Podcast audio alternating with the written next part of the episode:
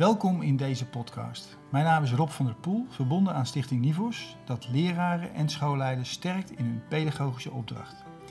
In deze aflevering spreek ik met Ico Doeland.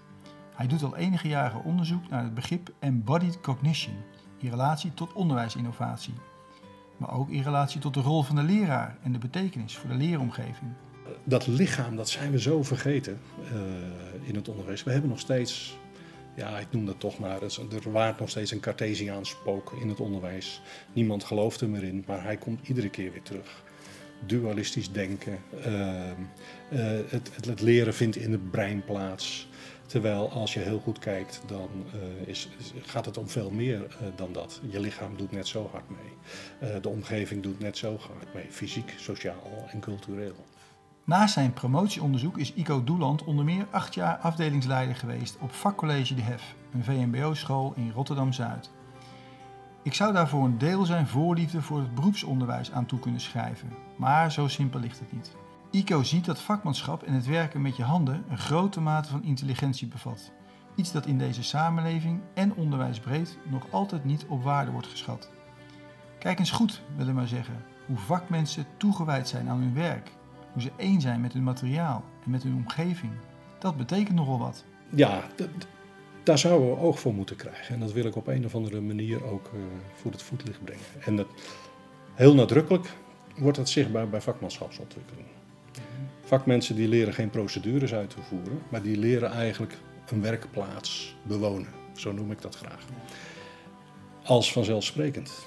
En echt experts op een bepaald gebied, eh, die bewegen zich alsof ze helemaal thuis zijn. Het is mooi te zien in Being in the World, een documentaire uit 2018 waarnaar Ico Doeland onderwijsmensen graag verwijst. De beelden en verhalen van onder meer een Japanse timmerman, een kok en een jazzmuzikant zijn voor zichzelf sprekend. Maar ze leggen wat Doeland betreft ook drie fundamentele zaken bloot. Die laten een aantal dingen zien. Eén, denk ik, ehm, dat iets heel goed kunnen hyperintelligent is. En twee, dat dat gepaard, dat daarvoor nodig is dat je heel veel passie moet hebben om dat goed te kunnen. En ten derde, als je daarbij stilstaat, dat we weer moeten leren om veel meer op die manier in de wereld te zijn. Wat impliceert een en ander voor onderwijs? Voor hoe jij je als leraar verhoudt tot die leerling, tot het voorgeschreven curriculum en tot de ruimte waarin jij met leerlingen tijd doorbrengt? Je gaat luisteren naar een gesprek van 50 minuten en we beginnen in Dordrecht, in de woonkamer van ICO. We zitten inderdaad bij jou thuis en ik kom hier binnen. Ja. En ik loop eigenlijk gelijk tegen een, ja, een prachtige tekst op van uh, Francisco Varela. Ja, ja. Uh, bioloog, maar niet zomaar een bioloog. Nee, een hele bijzondere. Ja. ja. En deze tekst die hangt prominent uh, in, jouw, in jouw huis. Je kan hem eigenlijk niet missen. nee, nee, nee, hij hangt daar mooi. Ik vind de mooiste tekst uit de film Monte Grande. Dus daar komt hij uit. En ehm, ik vind dat je daar geen spel tussen kunt krijgen. In die tekst, daar zit zo'n beetje voor mij alles waar het voor mij om gaat. In het leven, maar ook in onderwijs. Het gaat over kennis en kunde, maar vooral over wijsheid. En die heeft één grond, gebaseerd op liefde. Ehm, dus al de liefde die je in de dingen stopt, die krijg je weer terug. Ja. Uh, en daarmee kun je een harmonie ontwikkelen uh, in je bestaan. En niets gaat altijd vanzelf. Uh, Francesco Varela heeft zelf ook geen makkelijk leven gehad. ontvlucht in de tijden van Pinochet. Ehm, later wel weer, ja, hij zal teruggekeerd zijn, maar hij is vooral naar Frankrijk gegaan uiteindelijk. En uiteindelijk is hij veel te vroeg, in 2001 meen ik, in mei, overleden. Ja. ja, geworsteld met zijn kanker al die tijd. Uh, en tegelijkertijd vond ik het bewonderenswaardige in die man dat hij de geest bestudeerde vanuit een biologisch perspectief. Hij was natuurlijk neurobioloog. Samen met zijn leermeester, Umberto Maturana. Waarbij je, dat zegt Heinz von Fuster in die film volgens mij ook, van op een gegeven moment kun je niet afvragen wie is nou eigenlijk de leermeester van wie. Dat weet je niet meer. Volgens mij is dat een mooi mooi beeld. En uh, ze, ja, ze, creëren samen. En daar hebben ze zo'n prachtig concept neergezet. Ik weet nog uh, dat ik op de Nederlandse School voor Onderwijsmanagement zat. En dat ik eigenlijk uh, van mijn stoel viel toen ik las over Francesco Varela en The Tree of Knowledge en later die Embodied Mind. Ik denk, ja, natuurlijk. Dat is het. Ik zat natuurlijk ook te worstelen met hoe zit dat nu? Wat is dat? En hoe moet je daar in het onderwijs nu mee omgaan? En op een gegeven moment was ik heel erg bezig met uh, ja, innovatieve onderwijsconcepten en verandering daarin. En hoe kan het nou dat mensen perfect kunnen uitleggen als ze niet in een hier en nu situatie zitten. Hoe iets moet, bijvoorbeeld een goed portfoliogesprek voeren. Maar als ze daadwerkelijk moeten doen, het niet lukt. Of dat mensen gaan haperen. Of dat het opeens spannend wordt. Mhm. Of dat uh, er opeens iets tussen zit. En toen dacht ik van ja, wat is dat? Ja, eigenlijk als je gaat veranderen, dan uh, mensen zeggen ja, mensen vallen weer terug in oud gedrag. Oud gedrag is altijd gedrag wat altijd goed heeft gefunctioneerd. Alleen als je de dingen anders gaat doen, ja, dan is het natuurlijk oud ten opzichte van het nieuwe. Uh, maar als je iets nieuws wilt, dan, moet je, dan merk je dat je in je verleden allerlei patronen hebt opgebouwd. Het is een soort spoortje wat je trekt, een lijntje, waarbij je eigenlijk langzamer aan dat handelen hebt ingesleten. En dat veranderen naar een andere uh, manier van werken, dat, dat kost dan toch moeite. En dan merk je, oké, het zit hem helemaal niet in het denken, of, maar het zit hem vooral in het doen, dus in het handelen. -hmm. Uh, het is hetzelfde als met, met, met autorijden. Als je nog nooit auto hebt gereden en gaat er voor het eerst in zitten, alles doe je natuurlijk hyperbewust. En het is natuurlijk een rare ervaring. Ik herinner me nog mijn eigen zweetplek op mijn rug na mijn eerste rijles. Maar als ik daar nu aan terugdenk, denk ik, hoe kan het zo moeilijk zijn? En nu gaat alles zo vanzelfsprekend. Dan stop je me opeens in een grote combine of een vrachtwagen. Mm-hmm. Ja, dan, dan zal ik dat ongeveer toch wel weer hetzelfde hebben. Dus de omgeving, de context waarin je opereert, daar, uh, die doet er enorm toe. En leeromgevingen zijn vaak vooralsnog conceptuele omgevingen. We hebben ideeën bij, maar we vergeten dat die ook een fysieke component heeft. En dat herkennen we terug in de traditionele klaslokalen, zal ik maar zeggen. Maar als je dat weghaalt, ja, mensen zijn geneigd om de oude vertrouwde fysieke omgeving weer terug te bouwen in de, in de nieuwe ruimte, zeg maar. Nou, dat heb ik toen gemerkt. En dat nieuwe gedrag, dat is iets wat ook de tijd nodig heeft. En um, zo diepgaand innoveren of veranderen, dat vraagt dus ook gewoon tijd. Soms heb je daar ook meer handjes voor nodig uh, in de klas om dat allemaal toch te kunnen bolwerken, om het niveau ja, op orde te houden, zeg maar. Die leerlingen moeten natuurlijk wel voldoende leren. Ja. En, uh, maar je moet ook de ruimte hebben om erover na te kunnen denken en te reflecteren. Dat is natuurlijk dan wel weer een mentaal iets. Maar zo moet je eigenlijk leren autorijden uh, in een nieuwe onderwijssituatie. Mm -hmm. En um, nou ja, dat heb ik wel uh, begrepen van Varela. En waar ik het in het verleden eigenlijk altijd zocht, uh, ook in de, in de, neurologie zeg maar. Hè. Ik, ik, dacht ook zo van het zit allemaal in het brein. En, uh, uh, hoewel, ik dacht altijd dat kan toch nooit alleen maar in het brein zitten. Maar ja, wie ben ik? Hè? dus, ik, en tegelijkertijd denk ik, ja, we doen eigenlijk heel veel leerlingen en collega's die gewoon in het onderwijs werken tekort. Ze zijn ook een lichaam. Mm -hmm. niet een brein wat een, of een bewustzijn wat een lichaam heeft, maar ze zijn ook een lichaam die actief in de ruimte aanwezig is. En die ruimte is er ook. En dat handelen en dat doen, dat, uh, dat is eigenlijk een manier waarop we eigenlijk primair in het leven staan. En niet als een denkend wezen. Nou, dan kom je al heel gauw bij de discussie tussen lichaam-geest uh, dualisme en Descartes en uh, Plato. En dan kan Heidegger misschien nog op de hoek kijken als je het over filosofen zou willen hebben. Mm maar in het onderwijs gaat het natuurlijk ik, ja, ik, ik vind onderwijsmensen eigenlijk wel ambachtsmensen. En dat is voor mij geen scheldwoord. Integendeel zelfs. De precisie, maar niet de overprecisie, de nauwkeurig, de timing, uh, het gevoel hebben om in het hier en nu adequaat te kunnen reageren. Uh, uh, met de nodige tact om de, om de leerlingen tegemoet te treden. En de intonatie die je hanteert. Ehm, het net op tijd iets aandragen wat er nodig is. Ja. En goed waarnemen wat er gebeurt. En daarbij de leerling niet als een onderdeel op zich te zien, maar een onderdeel van het systeem ja. klas, waar je ook onderdeel van uitmaakt. Mm -hmm. Ja, dat, daar, daar ben je zelf ook bij. Nou, dat vond ik een interessante. Varela, je zegt al, uh, die, eh, die, heeft tot 2001 uh, ongeveer geleefd. En, maar, ja. en wat hij, wat hij te, naar voren brengt, is natuurlijk niet alleen van hemzelf. Hè. Het, is, uh, het is wel een van de, van de, van de belangrijke bronnen, ook van ja. het NIFOS. Je zei zelf al, toen je hem op een gegeven moment hoorde, zei ja, Natuurlijk. Ja, ja, ja. Dus er, er gebeurde iets.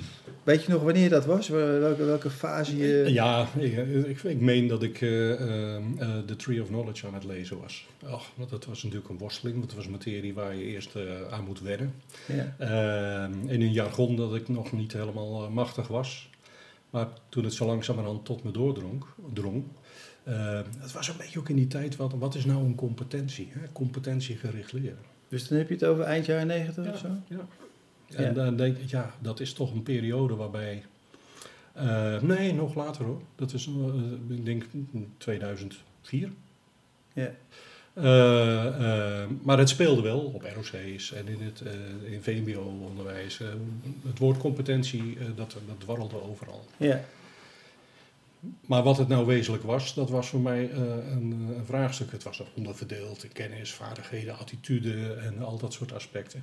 Ja. Maar het mooie is dat het tegelijkertijd alles in één is. En ehm, ja, dat liet hij wel heel mooi zien. En Ja. dat denk ik, ja, dat is het. En kennis is dus niet iets wat alleen in je hoofd zit, maar Ja. ook iets wat je doet.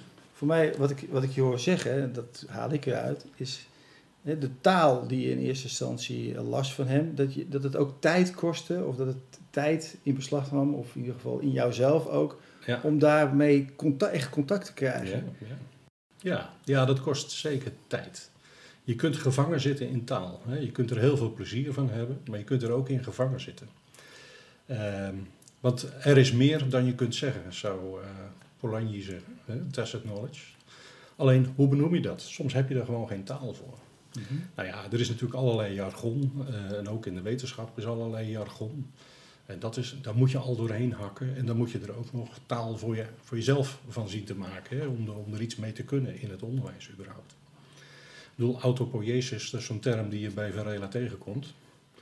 Ja, wat het überhaupt is, het klinkt indrukwekkend, eh, iets zelfscheppends. Maar eh, ja, voordat je...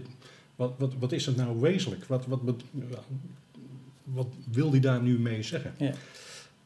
En op een gegeven moment dan vallen de kwartjes. En dan denk je, oké, maar dit is wel iets nieuws. Ja. Dit is wel iets anders. Zo heb ik nog nooit naar eh, Ja. leren gekeken in, in mijn geval. Of Ja. naar ontwikkeling of groei. En dat is iets wat jou, denk ik, kenmerkt. Hè? Dat je ook die taal, dat je die, daar een soort fascinatie in hebt, of in ieder geval daarin wil kijken. Wat er nou in die begrippen eigenlijk gezegd wordt. We hebben natuurlijk de drieslag eh, eh, competentie, relatie, autonomie als, als Ja. zijn de, de basisbehoeften, psychologische basisbehoeften. Maar daar bestaan ook nog steeds ja, allerlei interpretaties van. Ja, ongetwijfeld. Is dat uit te sluiten eigenlijk? Of is dat echt een... Nee, ik denk dat- is. Je moet het af en toe eh, weer bevragen, zeg maar. Hè? Want taal kan enorm stollen. Hè? En, Ja. eh, en op een gegeven moment dan denk je, nou, dat neem je dan voor zoete koek aan. Maar dan mis je soms net het, eh, de finesse wat, wat ermee bedoeld wordt. Hè?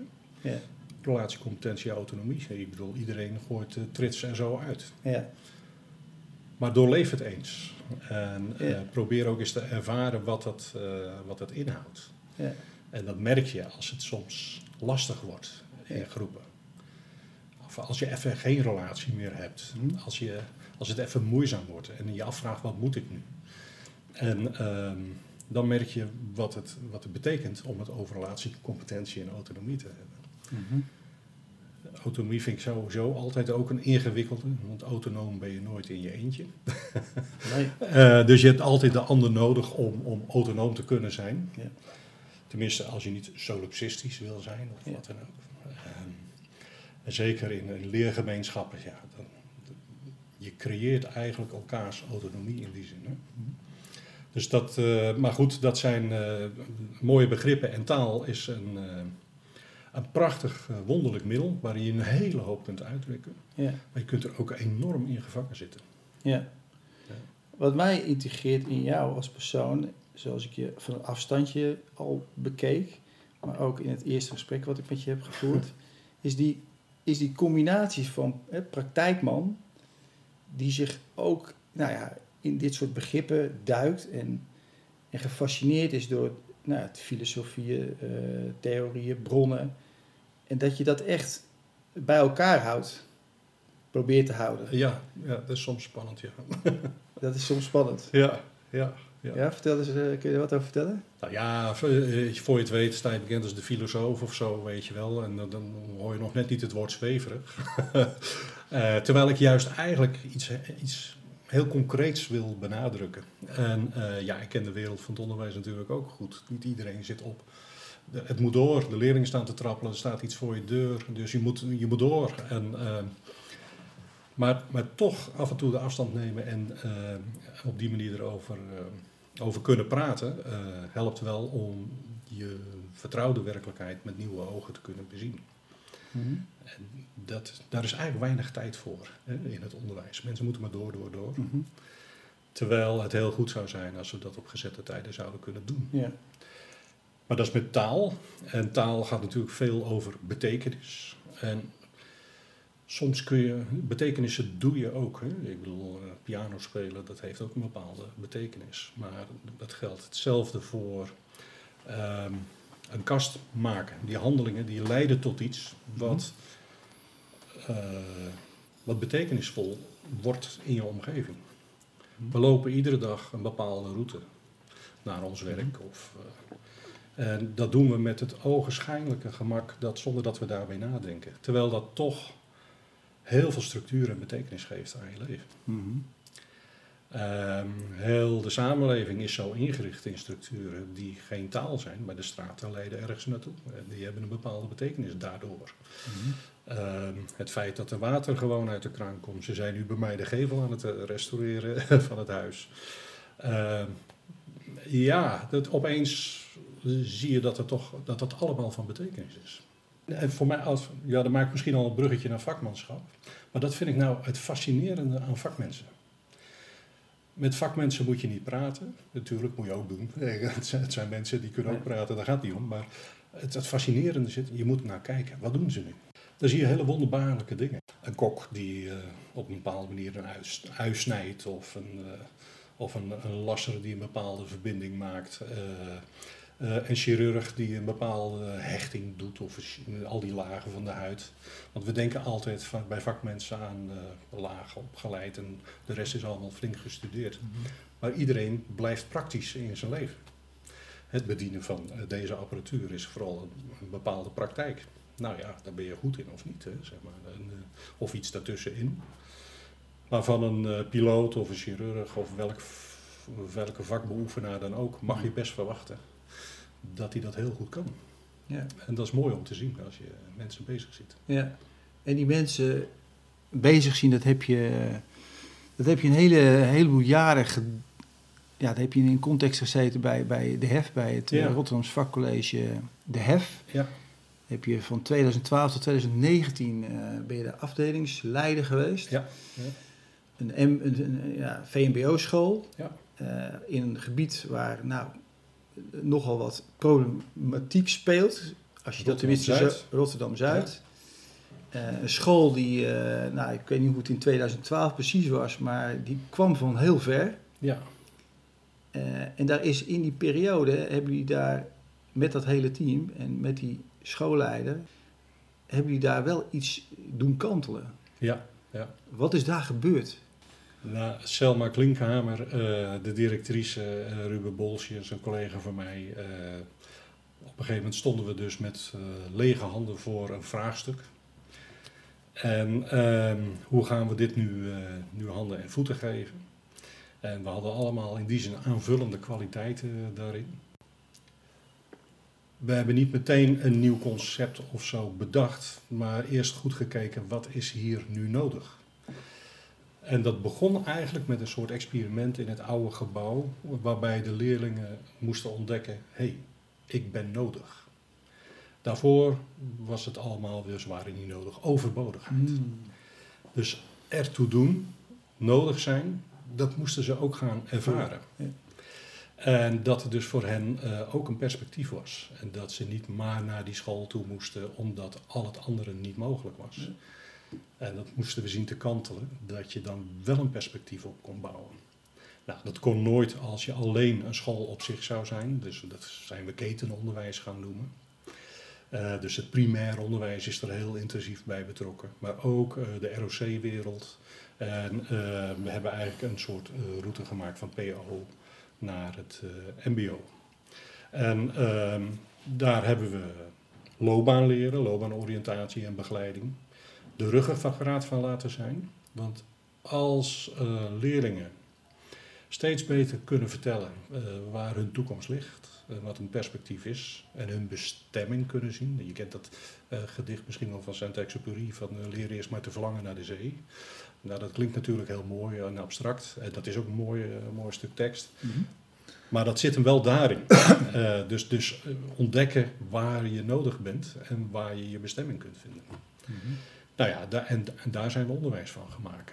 Dus door te zeggen, loopbaanleren wordt de ruggengraat uh, van ons onderwijs. En uh, Rotterdamse vakcollege is, leidt op tot vakmensen. Mensen die iets gewoon heel goed kunnen. Iets neerzetten wat er eerst nog niet was. En nou, dat, dat, dat hebben we gedaan. Daar hebben we lang over gedaan. Trial and error. En we hebben ook gezegd van we kunnen dat nooit alleen. Dus iedereen zei, oh, maar dan kom ik wel helpen. Ja, kom maar. Dus we hebben mensen... dus iedereen is daar ook weer in nodig? Ja, iedereen is daar ook weer in nodig. En dan ontdek je op een gegeven moment, oké, je hebt dus een gemeenschap van mensen nodig om, nou ja, it takes a village to raise a child, zeggen ze dan. Ja. En die leerlingen telkens een podium geven, van, zodat ze gezien worden, uh, ertoe doen, daarover vertellen. Dat ze kansen kunnen krijgen, tot en met aan werk aan toe. En natuurlijk, de conjunctuur zat mee, maar leerlingen, met name in de techniek en later ook wel in de zorg, die wisten als ik nu bijvoorbeeld bouwopleiding ga doen uh, uh, en ik ga daarna naar het MBO, dan weet ik zeker, na afloop heb ik een baan. Dat was een carrière startgarantie. Maar hebben we hele goede zaken kunnen doen met, met bijvoorbeeld een opleidingsbedrijf als Rijnmondbouw. Mm -hmm. Die leerlingen hadden, hadden, ook een baan hè, daarna. En, dat was thuis niet altijd het geval. Ouders die van het ene jobje in het andere sprongen of dan weer de tijd werkeloos waren of ja. konden zij wel een perspectief hebben op een baan. Dus het was een vrij, ja, ik zou zeggen, emancipatoire uh, ja. doelstelling. Ja. ja. Nu vertel je het zo een beetje van, hè, er zijn een aantal dingen gebeurd, ja. gedaan. Ja. Maar ik hoor ook in je woorden dat het ook een soort van uitvinden was. Dat, ja, uh... het is niet zomaar uh, transferabel van de ene situatie naar de andere, denk ik. Uh, omdat je eigenlijk op maat sleutelt aan, aan het onderwijs. En niet alleen door ons, maar ook met de leerlingen. Leerlingenraad, Selma, die had ja. eens in de maand zeker leerlingberaad en die betrok ze er actief bij. En daar kreeg ze heel veel reactie van terug. Maar ook met de leerlingen continu in gesprek zijn over wat ze tegenkomen, waar ze tegenaan lopen. Um, en, en, dat is wel van belang. We hadden op een gegeven moment dus een restaurant in school. En die leerlingen die vonden het fantastisch om s'avonds nog uh, te bedienen. Uh, dan kreeg ze natuurlijk applaus van alle gasten die er ook waren. Maar het gaat niet alleen om applaus. Maar kijk eens wat ik kan. Ik kan iets. En dat ik kan, dat is een hele belangrijke, denk ik. En dat is een hele andere dan ik denk. En dan komt Descartes weer om de hoek kijken. Maar als die leerlingen zeggen van ik kan iets dan, dan, dan staan ze op een misschien meer praktische manier in de wereld, maar wel een hele betekenisvolle manier. Ja. Ze hebben echt leren koken, ze hebben echt leren bedienen. Ja. Uh, nou, dat is mooi om te zien. En zie je dan inderdaad ook de liefde voor dat vak bij die leerlingen, en maar ook bij de docenten ja. zelf? Ja. En dat wil niet zeggen dat het allemaal uh, vanzelf ging, want het bleef wel Rotterdam-Zuid, zou ik maar zeggen. Met alle straatcultuur die er misschien ook is. Ja. Maar uh, ik denk dat het uh, echt uh, toegegroeid is naar een, schoolcultuur. Uh, maar tegelijkertijd pet je af voor al die leerlingen. ik weet niet hoe ik geweest zou zijn als ik in een dergelijke situatie was opgegroeid. Ja. ja. Hebben jullie volgens mij ook nog ondersteuning gekregen van, van, het, van Ilias El Hadoui? Ja. De transformatieve ja. school. Ja. Nou, eh, hoe is dat gegaan? Ik, kende Ilias al uh, toen ik bij APS werkte. De, had hij wel wat dingen gedaan met iemand als Johan, Hamstra en zo. Dus ik kende zijn uh, werk al wel. En, en Selma was een keer naar een, een lezing van hem geweest. En die zei van, die hebben we nodig. En dat haakte meteen aan bij mij. Ja, natuurlijk hebben we die nodig. want daar hebben we gewoon mee te maken. Ja, Selma was begonnen met een steekpartij op school, de eerste dag. En... Um, hoe kun je dat nou kantelen? Dus je primaire, secundair gesocialiseerde jongeren, straatgesocialiseerde jongeren, hoe ga je daar nou mee om? Mijn collega en ik hebben regelmatig eh, met de politie ook eh, jongeren uit de les moeten halen. Ehm, ja, dat zijn de minst leuke kanten, want daar, daar ga je eigenlijk het onderwijs niet voor in. Hè? Je wil mensen ontwikkelen en opleiden. Maar het maakte wel deel uit om daar, in die zin daar korte metten mee te maken, dat er een veilig leerklimaat ging ontstaan. Waardoor eigenlijk anderen weer de ruimte kregen om wel onderwijs te krijgen eh, en te genieten die ze graag wilden hebben. Nou, dan is de rest eh, ja, allemaal inspanningen, moeite en eh, trots zijn als ze op een diplomaavond op het podium staan. Ja. Ja. Als je dit zo vertelt, dan hoor ik ook dat er, dat er ook wel duidelijke kaders eh, waren, of structuur. Duidelijkheid naar die, naar die leerlingen en naar docenten, van hoe, waarbinnen we zeg maar, werken. Eh, en ik merk dan soms in discussies of in gesprekken over onderwijs, wordt dat soms heel erg geïsoleerd. Hè? Dat het bij wijze van spreken over die kaders gaat en dat dat dan belangrijk is. Dat wordt er dan uitgelegd. Maar wat ik in jouw verhaal hoor, is dat het, het is het is, een, het is één verhaal eigenlijk, Mhm. waar dit een onderdeel, waar het allemaal facetten zijn, wat echt aan elkaar vastzit. Ja. ja, kaders zijn heel belangrijk. Eh, goede kaders, die creëren ruimte. Heb je die kaders niet, dan schep je leegte. En, eh, want dan weet je niet welke kant je uit moet. Eh, dat, dat, dat vind ik een hele belangrijke. Dus je identiteit als school kiezen. Wij zijn een vakschool. Dan gaan we dat doen. Andere dingen doen we dus niet. Leerlingen konden dus niet alles worden bij onze school. Maar dat Mhm. geeft wel duidelijkheid. Maar dit kun je allemaal wel worden en daar gaan we heel goed op insteken. En eh, dus dan valt er ook iets te kiezen, om het zo maar te zeggen. Dan kom je ofwel of je gaat toch naar een andere school. Maar dat doet er wel. Dus kaders helpen. Dat het is eh, qua pedagogische ruimte. Eh, dat is qua onderwijsconcept van belang. En dat is ook van, oké, wat verlangen we van iedereen die hier werkt, inclusief mezelf, om te doen. De dingen voorleven als het, als het nodig is. Kaders helpen enorm. Dat, dat vind ik wel een heel belangrijke. In leegte groeit bijna niks, zeg maar. Hè. Vaak niemand wel. Dan is eigenlijk, ja, hoe zou je dat moeten zeggen? Eh, ontstaat er een soort pedagogische tohu wabohu. De aarde was nog woest en ledig, zeg maar. Hè. Terwijl als je zegt van, eh, nou we scheppen ruimte, eh, dit is eh, de, het kader waarbinnen we werken, dan weet je waar je aan toe bent en dan kan het daar zijn vorm krijgen. Nou, dat heb ik toch wel gezien door heel goed in te steken in de onderbouw met een goed loopbaanonderwijs, dat door te trekken naar de bovenbouw, eh, de buitenwereld erbij te betrekken aan bedrijven en instellingen. Ehm, door ook weer niet alles dicht te timmeren met allerlei regels wat mag wel en wat mag niet. Ehm, maar meer vanuit de waarde te spreken van wie we willen zijn op de hef. Ehm, dus, dus voorleven, hoe gedragen wij ons hier en waarom. Hè? Dus dat heeft een reden. Eh, en natuurlijk gaat er van alles eh, mis. Natuurlijk is er een knokpartij. Eh, maar daar heb je het alweer over. En dan moeten ouders weer op school komen. Ook een belangrijke partij die er continu is bij betrokken. Dus ouderbetrokkenheid ook. in de LOB hadden we regelmatig gesprekken waar de ouders er weer bij waren. De leerling kreeg een rapport niet mee als de ouders niet bij het molgesprek tussen de mentor, ouder en leerling eh, op school waren geweest. Toen we daar kwamen, nou ja, als de 10% van de mensen zullen komen, zeiden collega's van de ouders, dan zijn we blij. Maar eh, zeker in die beginfase hadden we bijna 100% en het zat altijd ergens tussen de 90 en de 100%. Met heel veel energie en inspanningen. Maar het gebeurde wel, dus het kan. En dan was die leerling tijdens die molgesprekken aan zet, die begon te vertellen. En die ouders kregen dus van hun kinderen te horen wat er gebeurd was, of wat er nog nodig was. En wat we daar als school in konden betekenen. Maar dit vraagt ook dat je die ouders vanaf het begin af aan ook hebt ja, meegenomen in, een, in die toch wat andere benadering eh, van, van leerlingen. En ook in, het, in de visie dat je, het, hè, dat je allemaal nodig bent, zullen we zeggen. Ja. Je dwingt het misschien wel een beetje af, omdat ehm, ehm, je het rapport bij wijze van spreken niet meekrijgt als de ouders niet op het gesprek zijn geweest. En als het niet kan, dan kan het altijd nog op een ander moment. Maar in dat gesprek, als ze wel komen, ontdekken ze dat het de moeite waard is om te komen. Ja. En dat is natuurlijk wel heel erg mooi om te zien. Ja. En ja, het, het blijft dan altijd een ingewikkeld vraagstuk. Ik, ik heb mezelf wel eens een socionaut genoemd. We hadden iets van, wat is het, tussen de 50 en de 60 verschillende nationaliteiten. Dus ik had een soort sociaal ruimtepak aan. Ik wilde wel in contact zijn, maar er zat altijd nog een dikke laag tussen.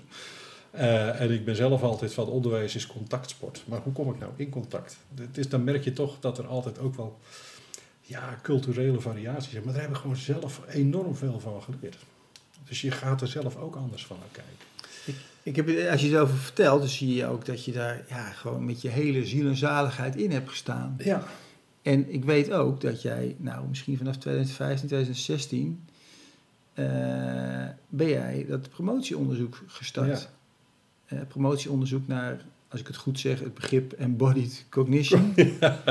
Dat zijn dan weer van die begrippen. Ja, ja. Dus ik, ik, ik lees daar en hoor daar ook weer die combinatie. Met je schoenen of met je, met je voeten in de, in de, in de klei, zeg maar. Elke, nou ja, drie, drie, vier dagen in de week waarschijnlijk. Ja. En dan ook zo'n ja, zo ja, zo'n zo'n studie waarin je heel nauwgezet kijkt en nog eens kijkt en nog eens kijkt. Want je bent er nog steeds mee bezig. Ja. Ja, op een of andere manier krijg ik het gevoel, daarmee heb ik iets bij de kop. En uh, wat, wat ik eigenlijk niet meer los wil laten. Dus als een terrier zit ik erop. En ik, ik wil dat dat van betekenis gaat zijn voor het onderwijs. Ja.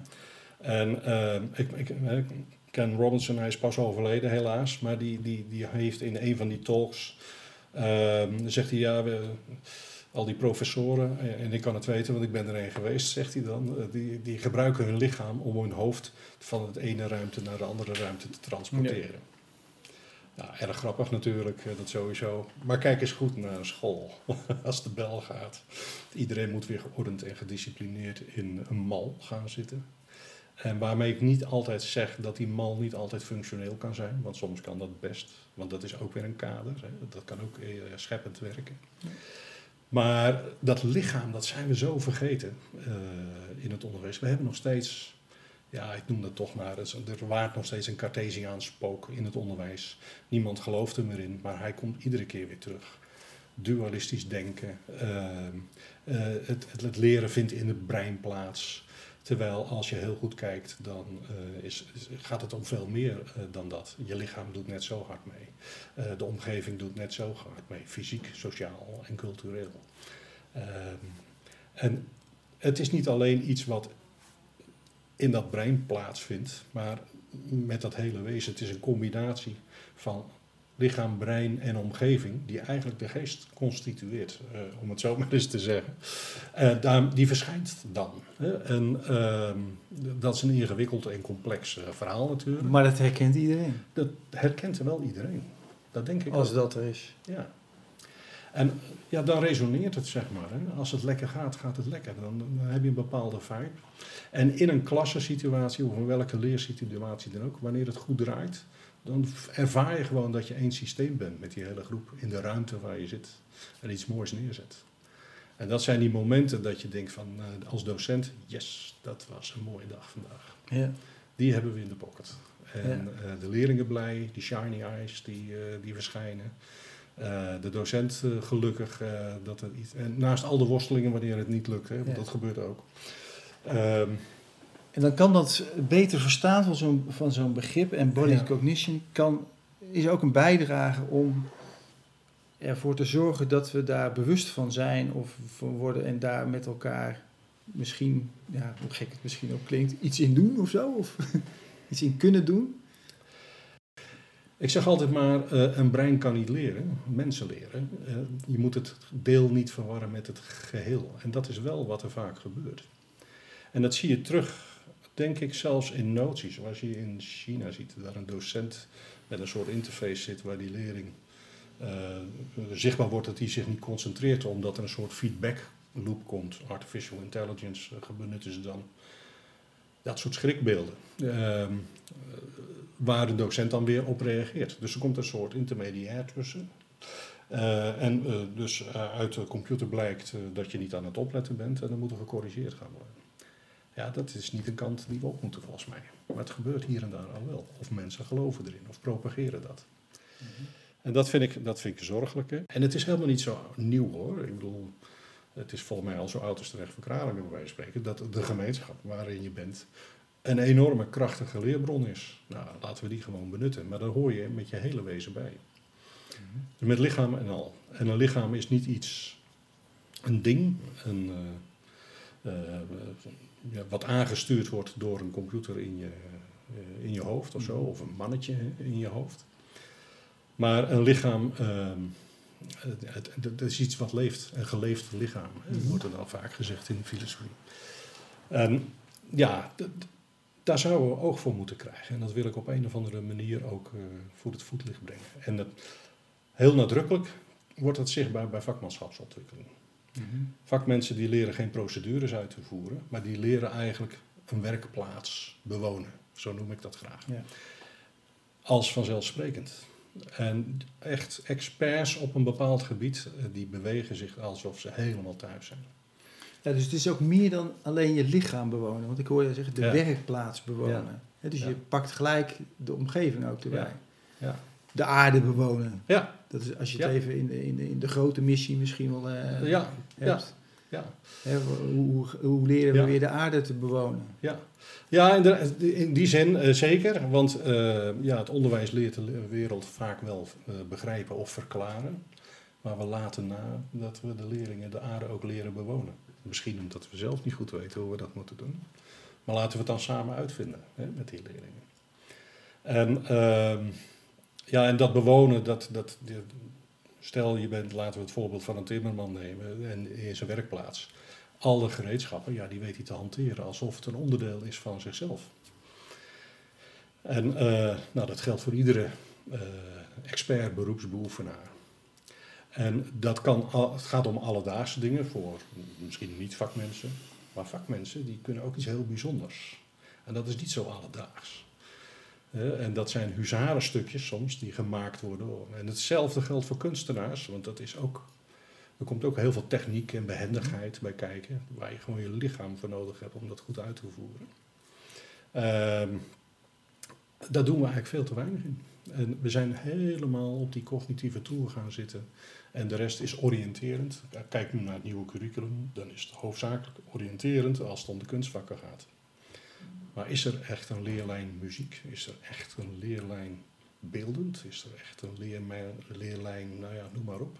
Ik hanteer graag eh, de notie materiële geletterdheid. Iedereen heeft het over digitale geletterdheid, of geletterdheid, of gecijferdheid. Ja. Maar de materiële geletterdheid, ik bedoel, om dit kistje waar, de- waar allemaal theezakjes in zitten te kunnen maken, moet je heel erg goed snappen en voelen. En niet alleen snappen hier, maar vooral ook tactiel en van wat voor materiaal dat is gemaakt. En eh, wat je moet doen om het in deze vorm te krijgen. Eh, dat noem ik ook materiële geletterdheid. Maar dat hebben we nodig om te snappen. Alles is maar als voorraad aanwezig. Eh, dus als je het over duurzaamheid zou hebben, ehm, ja, dan verbruiken we natuurlijk van alles. Maar er is niks mee om fatsoenlijk eh, te leren koken ook, bij wijze van spreken. Dat wordt natuurlijk wel gedaan op school. Maar laten we die dingen ook eens goed doen. Dus laten we ook eens goed leren koken. Want dan al leert wel of niet, maar je maakt wel mee. Zo, daar, zit, daar komt toch heel wat bij kijken. Eh, en welk onderdeel dan ook. Hè. En die notie, die is heel erg belangrijk als er weer eens een keer een kok iets voor je neerzet. Waar je van geniet. Eh, binnen nou, 10 minuten is je bordje misschien leeg. Maar als je ziet hoeveel werk erin heeft gezeten. Dat je dat weer herkent, dat Ja. je dat weer kan voelen. ja, Ook als ontvanger zijnde. ja, en dat je het ook gaat leren waarderen. Eh, eh, de- dus dat je de waarde ervan ingiet. Over, we hadden het net over betekenis. Hè? Dan, die maaltijd betekent iets. Dat is niet hapselijk weg. We- wij zijn cultuurwezens, betekeniswezens. En die maaltijd doen, hoort daar ook bij. Jij wees mij eh, in het vorige gesprek op een eh, documentaire, Being in the World. ja, Eh, omdat dat een, ja, iets laat zien wat denk ik hierover gaat. ja, ik heb hem inmiddels namelijk zelf drie keer bekeken. Want, nou ja, dat is het- mooi. Ja. ja, het, het viel mij op dat het ook, ook dit vraagt dus aandacht. En ja. dat, je er, dat je er echt eventjes echt in wil duiken. En dat het dan pas een soort echt binnenkomt als... Jeetje, wat, eh, wat is dit belangrijk? Ja, en de bijzonderheid van de, hoe mensen dan in de wereld zijn, hè, in met, met wat ze doen. Ehm, ja, dat maakte ook wel dat mensen eigenlijk mooie wezens eh, zijn. En, ehm, en dat daar zoveel verschilligheid in is. En, eh, en, en om daar te komen, om, om iets zo goed te kunnen, ja, dat kost gewoon enorm veel energie, moeite, begeleiding. Ja, en dan zeggen wij dat kost, weet je wel. Dat is ja, dat taal die wij dan weer gebruiken. Ja, mijn taal. Ja, ja, precies. Heel snel, hè? dat kost. Ja. Alsof het een investering weer is. Dat is natuurlijk de economische taal. Die je dan wat op moet gaan leveren. Maar dat zie je in deze mensen, gaat het mm. helemaal niet over wat, het, wat het oplevert. Nee, daar heb je gelijk in. Dat hebben ze echt losgelaten. Ja, nee, ja, het, ja, het, ja, het kost hen niets. Uh, Maar je ziet wel dat het, uh, dat vraagt toewijding. Toewijding. Uh, en uh, volharding. En we hadden het net over, over vormende aspecten. Maar als je iets goed wil kunnen, dan heb je dus die toewijding nodig. Heb je die aandacht nodig. Heb je heel veel oefening nodig. Hè? De hef hebben we op een gegeven moment ook. Dus, ik vind dat een, een, prachtig iemand, Ron Berger. Die, die, die heeft een boekje geschreven. En hij is inmiddels ja, wereldberoemd in heel Amerika, zal ik maar zeggen. Maar Creating a Culture of Craftsmanship in the Classroom. Dus dat triggerde mij toen in de titel. Um, maar wat je ziet is dat hij heel veel aandacht geeft aan nou, de eerste uh, poging is een, in, uh, een poging in een reeks van pogingen. Wij zijn zo gewend om als een leerling een resultaat aflevert, daar een cijfer op te plakken. Ja. En door te gaan naar het volgende onderwerp. Maar interessant is natuurlijk, hoe kun je nou van wat je gemaakt hebt of gedaan hebt, nog een betere versie maken? En dan uh, een mooie voorbeeld, wat, wat ik vaak aanhaal, is dat uh, Austin die tekent dan een vlinder uh, van zeven jaar. En die krijgt dan feedback, dus werken met feedback. Kritiekgroepen, wat kritiek is wat puntiger, to the point. En feedback is wat ronder. Maar goed, het is maar net hoe je het, hoe je het duidt. Maar in ieder geval die leerlingen gerichte feedback leren geven. Waardoor ze ook beter gaan kijken naar het werk wat ze aan het doen zijn. Um, maar dat dankbaar leren ontvangen en het in een volgende poging verwerken. En dan zie je dat die leerling, die Austin, eerst een hele naïeve kindertekening van een vlinder maakt. Tot uiteindelijk een prachtig kunststukje van een mooie vlinder die hij uh, gemaakt heeft. En het is allemaal ingebed in het projectonderwijs, maar, maar even uh, van, uh, voor de resultaten. En dat is dus in, in een aantal fases zover gekomen. En dat vond ik ook wel een trigger. We doen alles maar één keer. Nee, laten we proberen het beter te maken. Cézanne, die Mont Saint-Victoire, weet ik van hoeveel keer getekend heeft. Hij kon hem uiteindelijk nooit vangen, maar dat heeft een reeks aan schilderijen van de een en dezelfde berg opgeleverd. Nu ziet hij er weer zo uit, nu ziet hij er weer zo uit. Maar die vlinder bij Austin werd steeds beter. Austin is inmiddels natuurlijk een volwassen eh, man. Maar uh, uh, daar ging hij in zijn klas, die Ron Burge, overal zo mee om. Wij zijn dat vlinderen gaan doen. Dus we moeten even vlinderen, kritieksessies, om dan nog een keer uh, het proces beter te maken.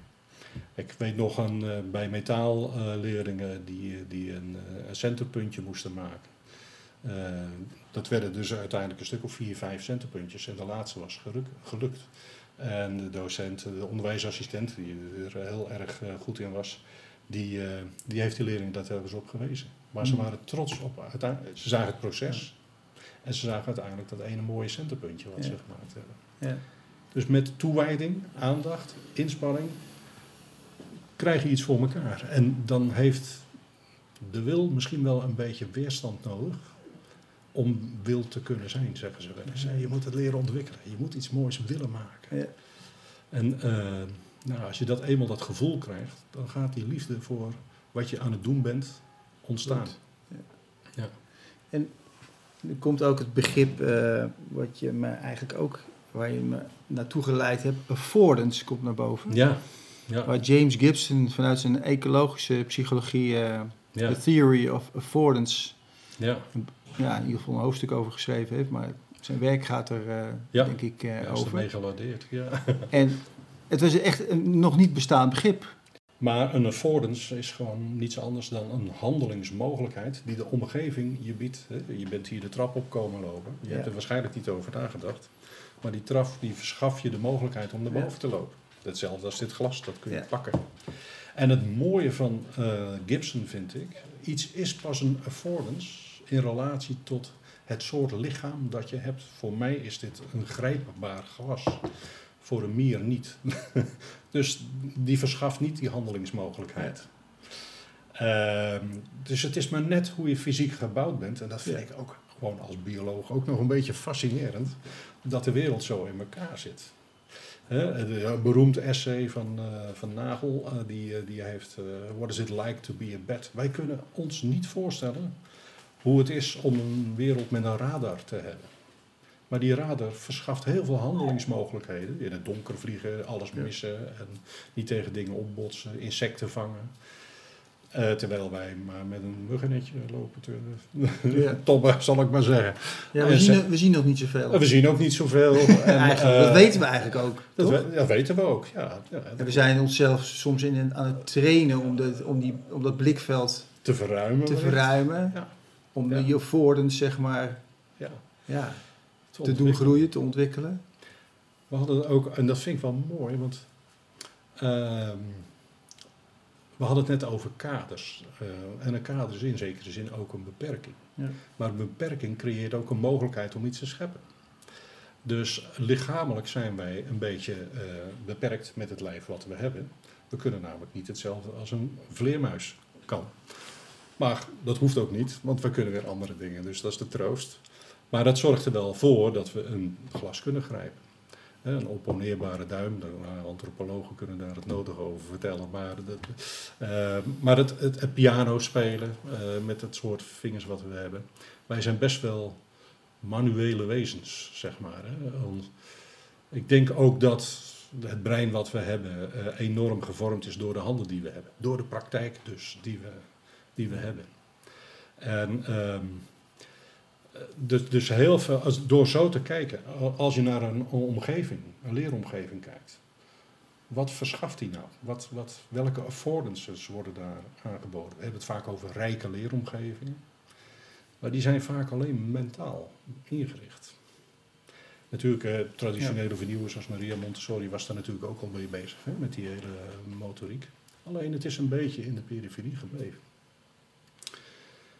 En ik denk, in de eerste twee jaar van het primair onderwijs wordt er veel aandacht besteed aan eh affordances, zou je zeggen. Maar, Behoorlijk. maar het lijkt wel alsof er op een gegeven moment een grens wordt getrokken. Ja. Tot hier en niet verder. Ja. En eh, daarna worden we onhandige mensen, kennelijk. In de, eh, in de zin van, ja, we gebruiken onze handen niet meer. En ehm, soms kan dat ook tot onhandigheid leiden. Maar het feit dat je kunt ontdekken wat je allemaal nog met je handen kunt, vind ik zo'n gemiste kans van het onderwijs. Ja. En de, de- ja, de dingen die met de handen gedaan worden in het onderwijs, die, ja, die vind je vaak terug op een VMBO of bij handvaardigheid in het, eh, in het hele VO. Maar het gaat uiteindelijk om dat mentale. En dat vind ik eigenlijk wel jammer. Waarom zou een gymnasiast niet ook mogen lassen? hè? En ik snap wel, eh, dat, dat, dat levert natuurlijk weer een hele eh, debat op. En ik zeg nu lassen, maar het zou ook iets anders kunnen zijn. Maar ook om te exploreren wat je allemaal kunt met je lichaam. En dit zit allemaal vast aan dat being in the world. eh, Ja, En aan dat op een andere manier je tot jezelf, de ander en nou ja, de, de, de wereld verhouden. En het belang voor onderwijs. Wat doet die documentaire in dat opzicht? Die laten een aantal dingen zien. Eén, denk ik, ehm, dat iets heel goed kunnen hyperintelligent is. En twee, dat dat gepaard, dat daarvoor nodig is dat je heel veel passie moet hebben om dat goed te kunnen. En ten derde, als je daarbij stilstaat, dat we weer moeten leren om veel meer op die manier in de wereld te zijn. Het is natuurlijk een Heideggeriaanse term. Ehm, eh, ik vind een van de meest ondergrondelijke filosofen die hier op deze aardbol hebben doorgelopen. Maar, maar dit vind ik toch wel eigenlijk heel mooi. Ehm, Maar hij laat in de, in de documentaire wordt duidelijk dat, dat Heidegger in dat denken een fundamentele, Ja. andere, radicaal andere Ja. beeld heeft ge- ge- geschetst ja. en bewust heeft gemaakt, wat ja, heel ingrijpend is. Dat is wat mij ook enorm raakt. Ja, ja, nou zeker. Eh, het begint bij eh, Plato, die door de theorie, zeg maar, en theo, theorein is Grieks van het zien, hè, ik heb het gezien. Dus het meer dat schouwende, het oog is ook eh, in de filosofie het, het zintuig. Eh, waardoor ik zou kunnen zeggen, we leven nu in een kennisleer epistemologie van het oog. En Heidegger die zegt van ja, je zou veel meer een epistemologie van de hand moeten hebben. Eerst en vooral staan we praktisch in het leven. En dat breken we natuurlijk wel eens uit. En dan moeten we even die reflectie plegen. Maar dat kunnen we niet continu doen. Ons bestaan is vooral praktisch. En ehm, onze wereld is zo geordend. In de keuken vinden we alles wat we nodig hebben. In de garage vinden we alles wat we nodig hebben. En daar weten we onze weg in te vinden. En dat bedoel ik met bewonen. Ehm, maar dat geldt voor een samenleving als geheel, geheel natuurlijk, idem dito. Dus dan moet je dat op een bepaalde manier ook leren. We have to cultivate it and learn. En dat vind ik wel een opdracht van het onderwijs. Mhm. En de pedagogische, dus die zit er wel in. Misschien hangt die daarom. Ja, ja, we kijken nu allebei naar, naar, het, uh, naar de tekst van Varela. Ja. Ik zou bijna zeggen, we zouden hem eventjes voor moeten lezen. Ik wil het wel proberen hoor. Ja?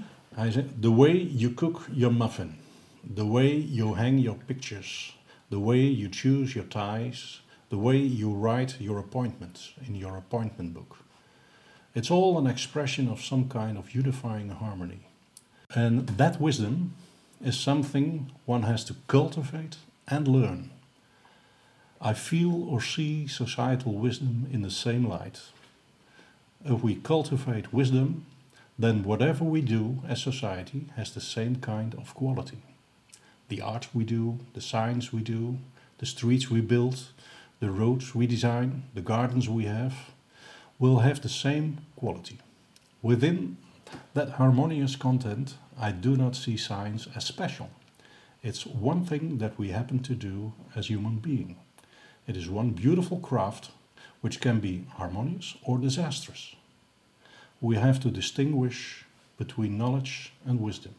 Science is a form of knowledge, art is a form of knowledge, magic is another form of knowledge, etc., etc. There is only one kind of wisdom, on the other hand, which is based on love. Yeah. In memory of Cisco Varela. Dankjewel, uh, Ico. Graag gedaan. ja. Ik heb het idee dat wij nog door, doorpraten, maar dan uh, buiten deze podcast om. Dat kan. Helemaal goed. Hey, dankjewel. Graag gedaan. Dit was weer een aflevering uit de Nivos podcast serie. We horen graag wat jij ervan vond. Dit kan door deze aflevering te liken of sterren te geven of Nivos een bericht te sturen. Meer onderwijspodcasts vind je op ons eigen Nivos kanaal, maar ze zijn ook via Spotify en Apple te beluisteren. Stichting Nivos sterkt leraren en schoolleiders bij de uitvoering van hun pedagogische opdracht. Meer informatie vind je terug op www.nivos.nl.